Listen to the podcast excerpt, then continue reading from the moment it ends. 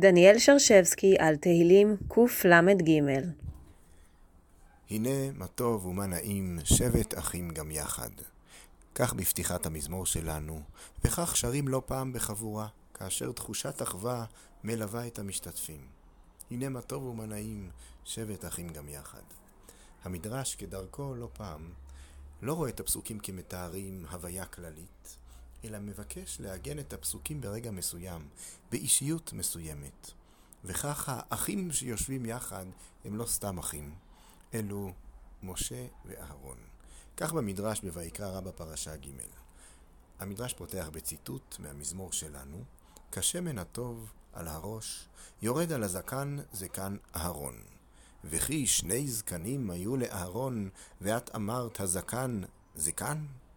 אלא כיוון שראה משה את השמן יורד על זקן אהרון, היה שמח כאילו על זקנו ירד. כך בויקרא רבה פרשה ג'.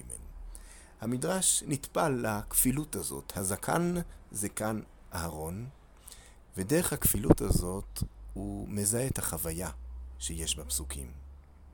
הרגע שבו עוסקים הפסוקים על פי המדרש הוא רגע המינוי של אהרון לכהן גדול, רגע המשיכה בשמן המשחה.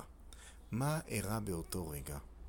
מהן תחושותיו של משה לגבי אחיו שנוטל את התפקיד הרם? האם קנאה מתגנבת לליבו? המדרש קורא בפסוקים ומזהה הרמוניה מושלמת. משה חש כאילו הוא ואחיו אחד הם, כאילו הזקן הוא אותו זקן.